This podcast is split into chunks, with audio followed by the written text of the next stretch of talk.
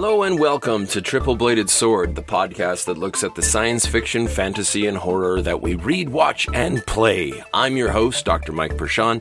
I teach film studies and English literature at MacEwan University, and the following is a lecture that I gave to my students in a course on analysis and argument in the fall of 2021 on how to write a research paper. Getting started. This whole semester, I've kept telling my students we're learning how to write a research paper in slow motion. Well, bullet time is over, folks. It's time to speed up the film. We're going to do this in real time now. We've basically got about four weeks, give or take, to write a research paper. Now, most of that work has already been done by my students in terms of their writing process. We've done a lot of the planning. We've gathered a lot of ideas and to a significant degree, they uh, should have determined their focus by now. What do they think about the topics that they're writing about and where do they want to focus their attention? They will have considered how to shape the uh, second assignment, which was a synthesis. And a synthesis is bringing uh, several sources together, which, as it turns out, is really what a research paper is. But I have to differentiate these assignments somehow so that students don't get confused. Because if I'm like research paper one and research paper two, people start to get fuzzy about, you know, what they're doing. They will have already drafted a uh, twice, uh, once with a summary of one article, and then a, second time with a synthesis of two articles. Um, and their summary was a draft for that synthesis, and that synthesis is a draft for the research paper that we're about to launch into. They will have revised. They've revised either when they did the summary or after they got feedback from me. I always love to remind my students that uh, I have this book on revision, and the first sentence in it is to write is to revise. To write is to revise. We're never really done with our work, but sooner or later we have to sign off on it. Now, we are about to do all of those things one more time. It's this is the, this is the encore, but I want to talk about it as though I just assigned the project, as though you just found out that you have to write a research paper for a course. So we're going to, we're going to walk through the writing process yet again. But this time it's going to be in that four week countdown. So this week we are talking about what a research paper is, but we're also talking about how we begin to work on a paper like that through planning. So our planning process starts by looking at the assignment itself. What is the assignment asking us to do? And uh, I'm using my own uh, assignment as an example. You know, easier for my students. That's what the, all these videos and podcast episodes are for. Uh, if you're benefiting from them and you're not one of my students, welcome to the party. Uh, don't forget to like this video. I'm kidding.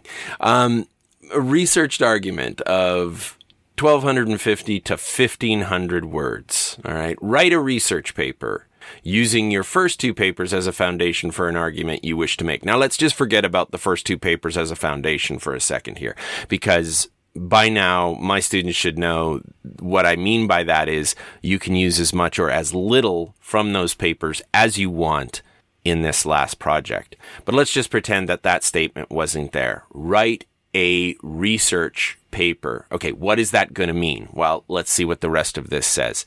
Using approaches from they say, I say. So in this course, we've had a textbook by Gerald Graff and Kathy Birkenstein called They Say, I Say. It's all about how to craft an academic argument like the ones that we're asked to, to work on when we're asked to write a research paper. You will construct an argument. Let's stop on argument for just a moment because frequently my students mistake argument for being deliberately contentious or adversarial, you know, that they need to disagree with something that someone said. And I've had students every now and again in my classes who will say no, no, no to just about everything that gets taught in the course. I would like to debate this. That's not what we mean by argument. An argument can be in agreement with a source. You can say, I totally agree with what's going on here. And some of my students have experienced this with uh, synthesizing two of our sources, um, Steve Ryfle and William Tsutsui both agree the original 1954 Godzilla is a classic. That's an argument by agreement. Sadao Asada, Gar Alperovitz, that's an argument where there's disagreement. So, what we should learn from that is that an argument doesn't mean we disagree necessarily. It just means that we're arguing a point, that our paper needs to go somewhere right? It has to have a point. Um, you will use at least three relevant, scholarly, secondary sources. We're going to talk about what those are in just a second. A reminder what do we mean when we say relevant, scholarly, secondary sources for this assignment? Now, here are a few particular requirements of this assignment. One of these articles must be either Susan Sontag's Imagination of Disaster or Why America Dropped the Bomb by Donald Kagan. So, Sontag's Imagination of Disaster is for the students in my Godzilla track. Why America Dropped the Bomb by Donald Kagan is for the Hiroshima track. The second of your sources must be from our reading list. So this is to emulate how sometimes a professor will have readings in the course and they include those because they want you to use them. That isn't always the case, but often, you know, you should check in and say, Hey, are we able to use whatever theoretical source or, you know, we read some Plato. We, are we allowed, you know, and the, and the prof will clarify. Yeah, you can use that. And that can be one of the sources. Um, often that's, that's their goal. They're wanting you to take what they're using in the course and, and fold it into your papers. But then you have to go and find some of your own content. Your third source must be a scholarly source. There it is. Article or book I did not assign which you will locate in the library database. Now, again, a lot of the time, profs don't give you this kind of a breakdown. They'll just be like, go get three sec- relevant scholarly secondary sources, and you have to go locate all of those on your own. Okay. So, you know, some classes, there's, there's guidance. Some classes, it's the Wild West. You know, you may use more than three secondary sources, but should not exceed five. Now, this is a rule of thumb that I have, which is, and I can't remember where I got it from. I don't know if this was like, like my lived experience or if somebody said this to me somewhere along the line, but per page, you, you know, if you have like four pages, four sources, five pages, five sources. That doesn't mean you only talk about one source per page. That's it's there's no this is not a rule. This is a guideline. It and you might say, well, how do I know how many pages it is if it's just words? Divide the word count by 250, and you will have a rough approximation of how many uh, pages you're going to be working with. So for every 250 words slash page, one secondary source. So if it's a five page paper, five sources, four page, four, etc. Now, this is a guideline, not a rule. Because when you reach 16 pages, does that mean you should have 16 sources? Maybe, but there's a good chance that you have a cluster, say six to eight uh, really key sources, and you're just working with those the whole way through. Like I say, it's just a guideline. But when you have short papers, I find that, you know, this is a good benchmark, three to five. You go beyond that, there's no room for your voice and you have to be in there somewhere. Your argument needs to be present.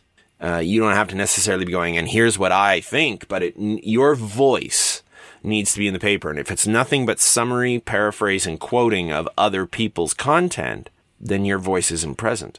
So we want to limit the number of secondary sources that we use. But note that it says you may use more than three secondary sources, but should not exceed five. What if we didn't have that clarification. And all of this, all the assignment said is you will use at least three relevant scholarly secondary sources. I write that, or at least I used to, on a lot of my assignments, and students would just be like, three, done. Without considering whether or not they needed to go beyond that. If the assignment says at least three, but has no maximum number, the prof is telling you you have room to go and get more.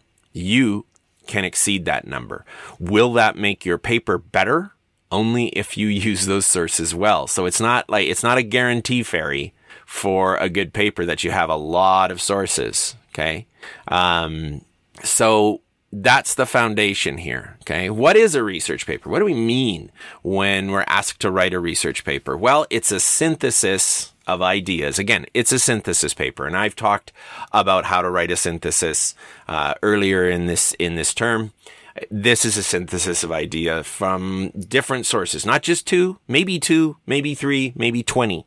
You're writing a master's thesis or a PhD dissertation when you're done uh, at in your undergraduate and you move on, you might be using hundred, hundred sources or more.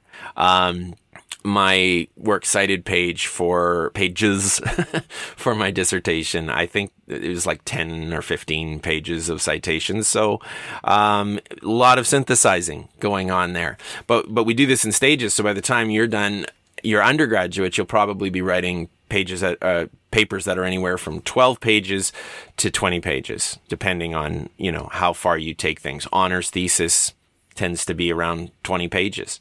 Um, so a synthesis of ideas from different sources, not just, you know, um, what your idea is and one other person, but many voices. It should involve a central argument. And again, this doesn't mean we're being contentious. It doesn't mean that we're being naysayers. Uh, right out the gates, but rather that we are considering what others say. And uh, I would, you know, stress what I think my students learn by the end of the semester with uh, the Hiroshima track in this class, which is I might not like that America dropped two nuclear bombs on Japan, but it's really hard to argue with someone like Sadao Asada that it was completely like that it that you know that it was unnecessary. It's hard to take Alperovitz, Gar Alperovitz's position, where he says the bombs were absolutely unnecessary. You read something by Sadao Asada, and it might hurt your heart. Subjectively, you might still be thinking like, well, it was wrong. Maybe so, but you're in a history class. Pretend you're in a history class. Can you really make the argument that the bombs were utterly unnecessary? I don't think so. So, you know, when we say it should involve a central argument, it isn't just what you think, it's what you've learned through the research process. And remember that a research paper is an opportunity for us to learn things that we weren't necessarily able to dive into as deeply in in the lecture hall in in the classroom. Um, on the other hand, my students on the Godzilla track might not think Godzilla is a classic film. They might not like it. They might think it's boring, that it's slow paced. They can't really see why Ryfle or Tsutsui think this thing's a classic. But you can't get away from the fact that two people who are experts in these areas, uh, Tsutsui is a scholar of East Asian studies, Steve Ryfle as a journalist and an expert in film, and both of them Godzilla experts. You know, are they just fans? Is there a way for us to to respond to this? We don't really think Godzilla's that great. Maybe, but we have to stop and consider whether or not we, based on our sources, can make that argument, or if we would be the lone voice of, you know, dissension shouting, but it's not, it's crap, I didn't like it, it was boring, Godzilla's not as realistic as Steve Ryfle told me. Um, so it has to be your central argument or position, but it's based in your secondary sources. And that is why, once again, I cannot stress this enough. The planning stage is to gather ideas and determine focus. We go and we find sources that will help us out but we don't just find ones that agree with us. We find stuff that is relevant to the argument that we are involved in, but not necessarily at the outset the argument we are making. We shouldn't we shouldn't come out the gates with our thesis and go, well, this is this is what it is, and now I just need to go and find other people who agree with me. As I've said before in the course, that's not research, that's proof texting.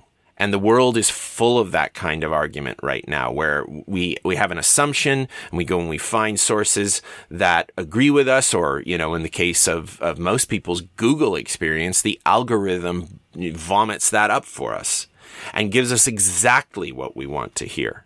Uh, university research papers almost always require scholarly secondary sources. Oh, I'm sorry. Uh, I, I skipped number four. In some courses, you are asked to bolster someone else's argument. Okay.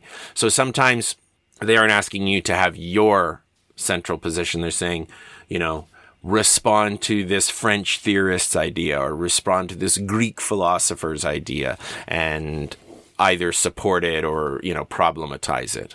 But we're almost always working with scholarly secondary sources when we're writing papers in university. It's very rare in my own experience and from what I've seen from what my colleagues assign that unless you're taking, say, a creative writing course or a course on writing a memoir, uh, that you will be called upon to just say what you think you know, just tell me, just tell us what you think. Uh, so most most research papers in university require scholarly secondary sources.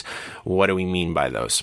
A scholarly secondary source is an article or a book, a chapter of a book, some writing that has been written by an expert and then vetted by experts. That doesn't mean that we'll never see a scholarly source that is, you know, like we, we may come across one that's wrong one that we would disagree with wholeheartedly. But that may just be because the theoretical approach that that group of scholars took is different from the theoretical approach that we're taking. Uh, and we can come into conversation. Graff and Birkenstein have given us permission to come into conversation with these scholars and to say yes or to say no, right? Or some mix thereof. Um, but we, we start with what the experts say and we can disagree with them. We don't have to. Um, we should sort of see where is where the argument is at. Uh, and, and, and again, I'm, I'm just going to stress this because, you know, some students might be like, well, maybe I'm not always supposed to say no, but isn't it, you know, more, isn't it easier to write a paper from the no position? Eh, to some degree. I think we're sort of trained for that. I'm going to argue with you and tell you you're wrong. But I don't think that that's always the best way to be arguing. If we're coming into um, most of the bodies of knowledge that you're going to be learning about in an undergraduate, there's already a lot of voices in there, and we're not just going to say no to everyone and be like, "Watch me, I've got this whole new perspective that's going to wow ya." Um, we'll we'll be wanting to get on board with where things have been before. Now, in my course outline, I have a breakdown of what I think a great paper is and what a great paper has. And I say a great paper has evidence. You support your argument with relevant and compelling content from your primary and or secondary sources. And to remind you, the primary source is the thing you are uh, writing about. So unless you're analyzing Steve Ryfle's article as an article, being like tearing it apart and stuff, it's not your primary source. The movie Godzilla, the original 1954 Gojira, is your primary source. If you're in the Hiroshima track, then the event at Hiroshima, the dropping of the bomb, that historical moment is your primary research. And, and, that is particularly difficult because you can't go back in time and see what's really gone on. So the only thing you have for primary sources in history tend to be documents, letters, journals, diaries, um, the kind of uh, testimonies that, that Sadao Asada is working from sometimes it's tax receipts or grocery lists. Um, but that, that's our primary sources there. A secondary source writes about those things. A secondary source is talking about primary, uh, what the primary source is. Uh, and this evidence, our great paper has evidence. This evidence is delivered, uh, through quotations, summary, and paraphrase. And going to stress this like crazy. You cite whenever you reference your source, not just when you quote, but when you summarize and paraphrase as well. Because if you're writing a research paper and you don't show your prof where you got your information from, if you don't leave a trail of breadcrumbs that says, Hey, look, prof, I did my research. I worked with these secondary sources. It's going to hurt your grade. It's just as simple as that. As simple as that. If you can't demonstrate that you've worked with secondary sources, that your paper has evidence, then your prof's going to say, well, then you didn't do what I asked you to. Writing a research paper and using uh, scholarly sources isn't about like throwing a couple of quotations in and then waxing eloquent about what you think. It's about what, it's about first learning what they say and then determining what I say, what you say, right? So when we're planning, we gather ideas by finding scholarly secondary sources. What do we mean by scholarly secondary sources? In particular, academic journal articles. What's an academic journal? It's like a magazine, but it doesn't have ads and it doesn't have glossy pictures. At least most of them don't. Maybe there's one out there that does. I've not read it. Um, and uh, but it's like a magazine in that it has articles in it. Okay, so an academic journal is a we could just say it's a really advanced form of, of the magazine. Uh, but it's distinct from magazines in that magazines tend to have popular content, whereas academic journals aren't terribly concerned with what's going on currently. The the information in journals takes time to come out, like an uh, because of the rigorous process by which they are created, where an expert writes and then an expert body of experts uh, vets that and says, "Oh, wait a second, you got to make some changes." It can take uh, anywhere from a year to two years for a journal issue to come out e- after they've started work on it because experts want to make sure they've crossed their T's and dotted their I's. They want to, they, their reputation is on the line as an expert. And so they want to produce the best and most accurate work possible. Footnotes in scholarly versions of books, like for example, I, I, have a copy here of Sir Gawain and the Green Knight, which has nothing to do with our course, but there was a movie that came out this year, so I felt like it was a good example. But this scholarly version has like footnotes in it. It's not just the text of Sir Gawain and the Green Knight. Uh, you can also find scholarly versions of things like Shakespeare. So the footnotes in a scholarly version would be considered scholarly secondary sources.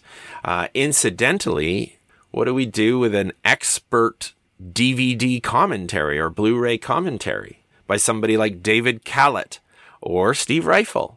I would argue that those constitute the same thing as these scholarly footnotes that tell us how to understand Sir Gawain and the Green Knight better. That sort of expert scholarly voice is still there in that kind of DVD commentary. Does that mean that every commentary on a DVD or a Blu-ray? No. Like if it's just the director and one of the actors, that's just them reminiscing about how they produced the film. But David Kalat, uh, other, any other film scholar, if they get a film scholar to do the DVD commentary, I think it sort of constitutes the same thing as footnotes and scholarly versions. Introductions to scholarly versions. They're gold mines. Again, something like Sir Gawain and the Green Knight will have an introduction to it. And those are often like a, hey, this is, here are the basic things that you would learn if you were in a course on medieval literature and it had Sir Gawain and the Green Knight in it. It's like a little lecture. And those introductions always have great content. I, I can't stress this enough. Um, students often just run, o- uh, run out to get scholarly sources that are directly related to uh, their work, but they look for journal articles. And journal articles tend to be next order discourse. What I mean by that is, they're not always the best thing to be using in a first year course. And now my students are going, Are you kidding me? Then why did you make us use these ones? Eh, you'll be all right. Um, but we, th- there are journal articles that are far harder than the ones that we're using in this course. Um, and furthermore, there there is no introduction to a scholarly version of Godzilla or uh, the study of Hiroshima that I could give you and have you understand it um, in the way that we have for this course. But if if we're taking a course on you know, some w- classic work of literature, I'm talking like way back to the Greeks, like we're looking at Oedipus, Oedipus Rex or something like that, then you read that introduction to a scholarly version and that constitutes a potential secondary source. And they tend to be more accessible than journal articles do because journal articles are written by people who write those introductions, but they know so much about this that they have all this like esoteric, very particular information that they want to talk to other scholars in their field about. And that's one of those conversations like if you're at a party and you walk up to two tech heads who are talking about how they've developed a website and you can't understand a word they're saying. That's what it's like. I think that's what a lot of journal articles tend to be like. Whereas if we can get the introduction from a scholarly version, we at least have uh, a primer on how to understand those journal articles. Scholarly essays. Um, sometimes we don't get journal articles. We just get an essay by somebody and there's not a lot of bunch of citations in it. Susan Sontag's Imagination of Disaster is an example of this. It didn't start out as a source that we would consider scholarly, but it's been anthologized. It's been put into scholarly anthologies that are related to its content so many times that it's sort of become one of those foundational articles that everyone has referenced who's talking about the imagination of disaster. You see scholars building on top of that, then that's considered a scholarly essay. And then also any books on the primary source. So books on, on Godzilla would count, unless they're just like children's books, obviously. Um, the novelization of the recent, you know, American films, obviously not scholarly sources. Uh, we want stuff that has a sense of depth and rigor to it. And we should be able to recognize whether a source is worth our time. Uh, we shouldn't just be going out and finding whatever we can. I once had a student write um, an essay on the French uh, we can sort of call him proto science fiction writer Jules Verne, and uh, and took a book by Kevin J. Anderson, who is a science fiction writer, um, about a fictionalized life of Captain Nemo, one of Verne's characters. Verne appears as a character in that book, and this student read a Goodreads blurb about it and assumed it was an actual biography. And that that's the kind of spectacular colossal fail of not paying attention to whether or not the book that you're looking at has enough rigor, or in this case, is fiction or nonfiction. But that that's the worst I've ever seen. That was like colossal, spectacular fail. In in D and D terms, they rolled a one, they had a fumble. Um, it was bad but you want to you want to stop and just ask yourself should i be using this source?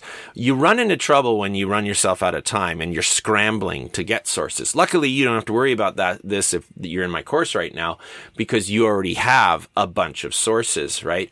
Um, for the godzilla track the godzilla side we have japan's nuclear nightmare by peter brothers some of my students may have forgotten that we had that one because we haven't talked about it for a while godzilla's footprint by steve Ryfle which they summarized so they know that one better than any other one in the in this list. Godzilla and Post-War Japan by William Tsutsui. And now I am forcing you to add The Imagination of Disaster by Susan Sontag to the list. Um, this may seem like cruel and unusual punishment, because I'm not giving you the freedom to just go and choose whatever you want, but I'm trying to anchor your argument so that it doesn't just sort of fly out into into the wind. There are lots of ways you can use Sontag and bring it into conversation with Tsutsui Ryfle, potentially brothers, and then whatever other source you go and find. So you in the Godzilla track, you have four sources right now. You have to go find another, and you only need to use three. You have to use Sontag. You have to use one of the ones I've already assigned, so Brothers Ryfle or Tsutsui. Makes all the sense in the world to use Ryfle and Tsutsui because you've already written your synthesis on it. Um, and then you have to go and find one other. But again, just pretending that you were just assigned this project. You were just assigned writing a research paper on Godzilla. And your prof told you you have to use the imagination of disaster by Susan Sontag, and then you can use whatever else you want. Pretend that for a moment. And you went and you located, because you do a search for Godzilla, this is what you're going to find. You do an academic search for Godzilla in our database, you get Japan's nuclear nightmare, Godzilla's footprint, Godzilla, and post war Japan. Now, what I see my students doing is they wait until the very last minute to write their research papers, which consequently means that they don't read their articles. They strip mine them for quotations. And what they usually reveal in the process is that they do not understand what those articles are about. They only know like, oh, I'll just grab this quote. That sounds like it's right. That's good. That's, and, and they're not demonstrating mastery of the content. Furthermore, because I mean that's a lofty aspiration to to to to demonstrate mastery of the content. It's a lofty aspiration, but let's just take it at the base aspiration.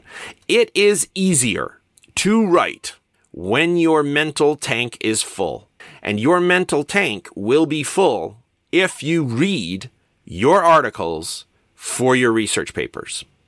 So, in the breakdown of the writing process, week one planning, gathering ideas, determining focus. It shouldn't take you a whole week to locate the articles. It should take you about an hour or two, given that our database has, you know, all these these journals that you can access and most of them will give you the PDF immediately. It's like, do you want the PDF? Do you want to read it online? There you go. Now there are articles that don't give you the PDF right away. They'll they'll say, "Find it. Do you want to find it?"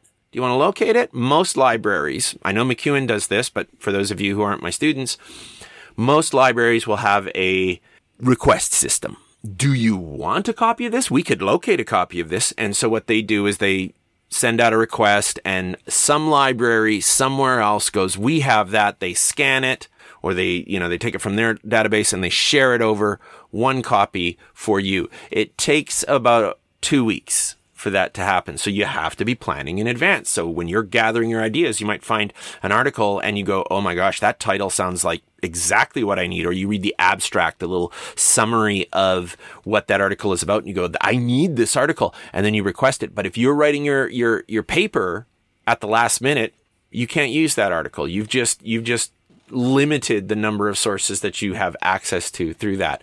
Um, but once you have those sources, you should read them.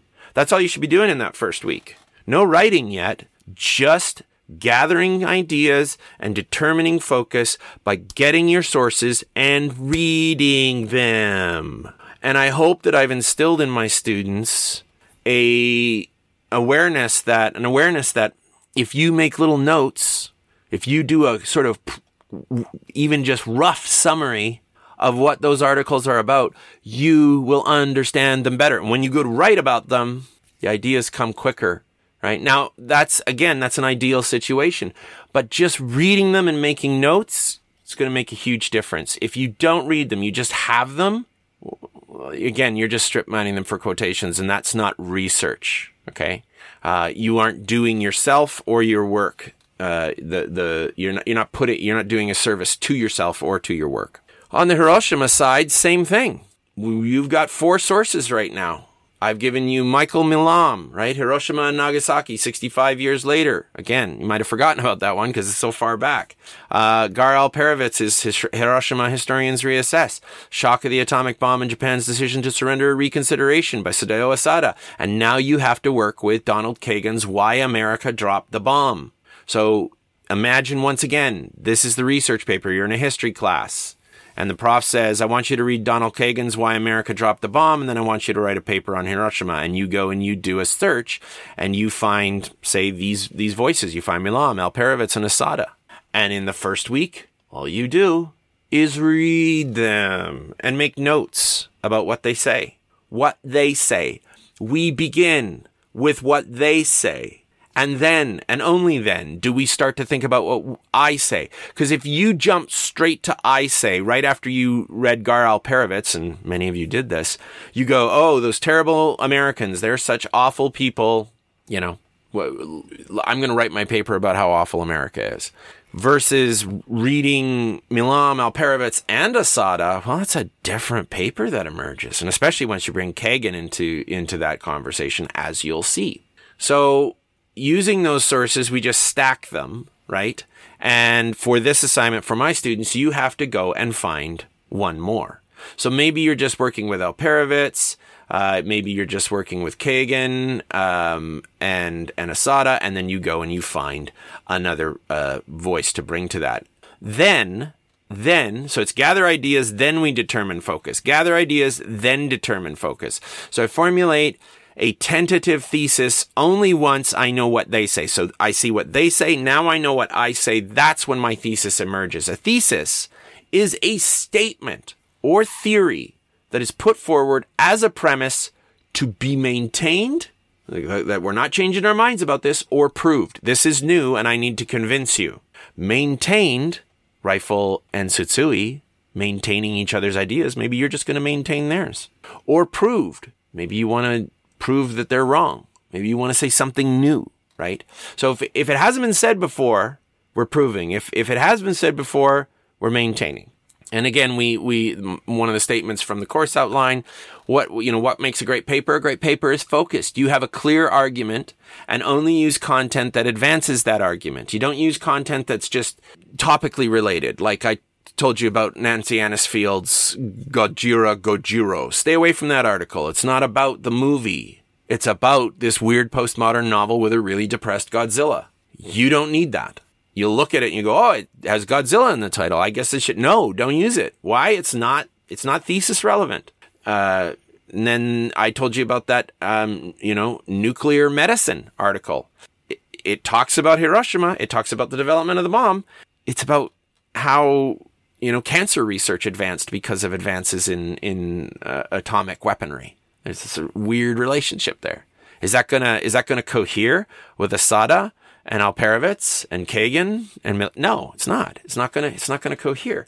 So you only use sources that advance that argument. Okay, and then you only summarize, paraphrase, and quote the most relevant art, art evidence from those sources. You don't just willy nilly throw stuff in to pad your paper out. Then formulate a tentative thesis. Okay, a, a tentative thesis. Is your thesis too obvious? If it's too obvious, Godzilla is a giant monster, or uh, the atomic bomb was deadly, something like that, um, or you know, the atomic bomb ended uh, World War II. Regardless of who you blame, that's what it did.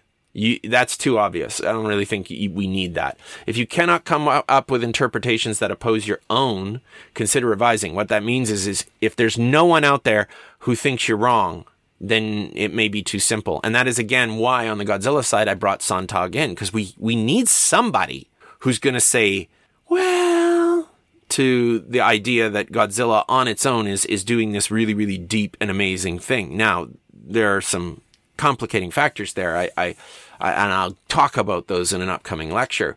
But we bring Sontag in so that we have an interpretation that potentially opposes our own. Okay one way or another, we're gonna we're gonna get opposition if we've got at least one naysayer in the mix.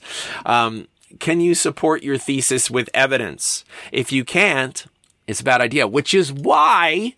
See, whenever I read this, can you support your thesis with evidence? I'm like, why do we teach people that they should come up with a thesis and then go and find sources? I was taught that. No, don't come up with a thesis until you have read what other people have to say. Find out what they say before you decide what you say. Does the thesis require an essay's worth of development? If it's too obvious or if it's too simple, you don't have a good thesis. So if you, you know, and, and students will do this, they'll go like run themselves out of ideas and then they'll just, they'll tack something on. They'll be like, in addition, so it's like a whole essay about how Godzilla is this deep metaphor for the nuclear bomb. And they're like, in addition, special effects. And it's like, that has nothing to do with everything that you said prior. And it weakens your argument because it's like, um, let me tell you about how this is actually a metaphor for this really serious thing. And then it's like metaphor, metaphor, metaphor, metaphor, special effects. And then you get to the conclusion and you bring it back to the metaphor and the reader's like, whoa, that's, it's really disjointed. So you want a thesis that requires an essay's worth of development. How do I know that on the way in? Do I have enough sources? Do I have, do I have sources? Because if you have sources, you can always go to them and you can read and reference and respond and argue with them. You can keep padding out, or I don't want to say padding out, expanding your ideas if you have enough if you have the right number of secondary sources. So if you're working with just three sources and you find out that you don't have an essay's worth of development, it's time to go get a fourth source, read it, understand it, think about how it blends into what you're already saying.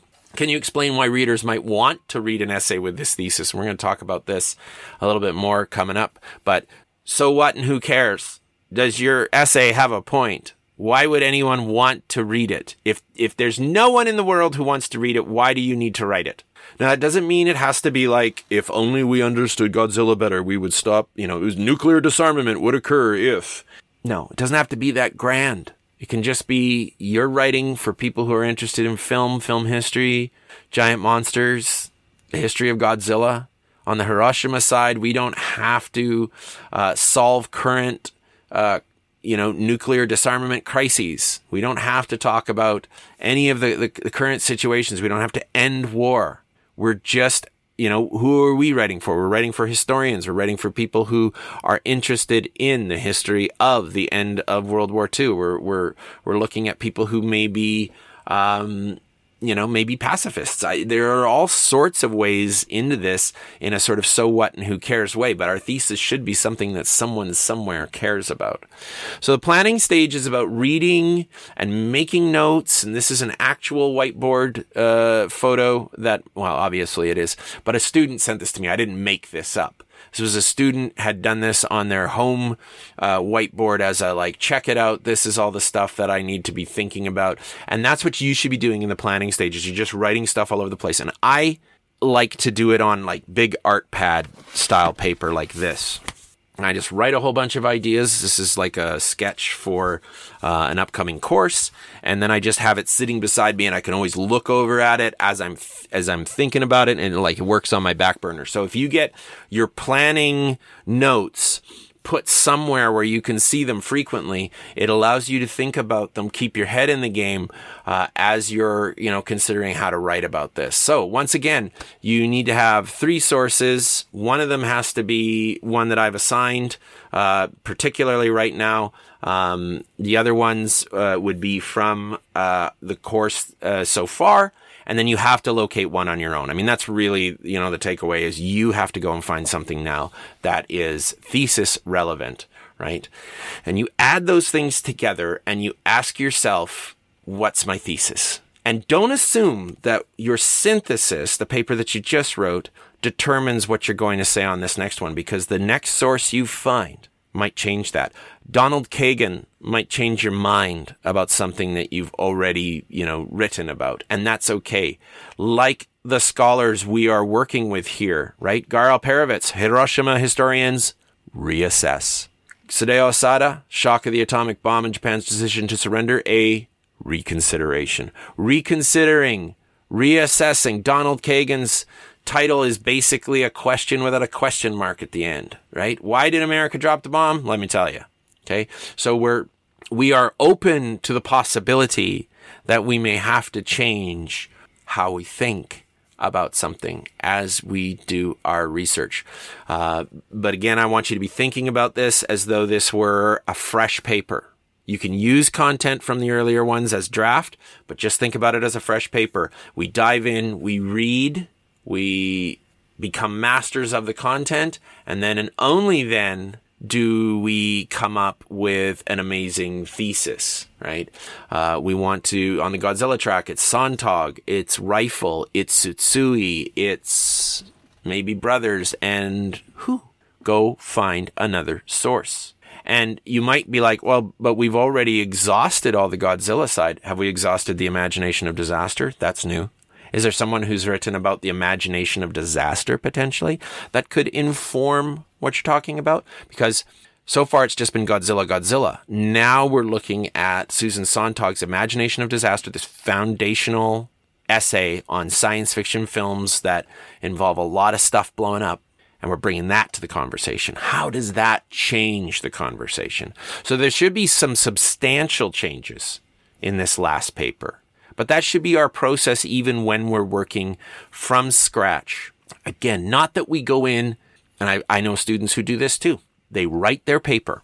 I'm not joking. They write their paper and then they go find sources to support what they've said. So there, someday I hope those students write a book called I Say, They Say, and they explain to everyone why that's the best way to do it. Because I've had too many students sitting in my office just two days before the paper is due saying, I can't find any sources to support my thesis.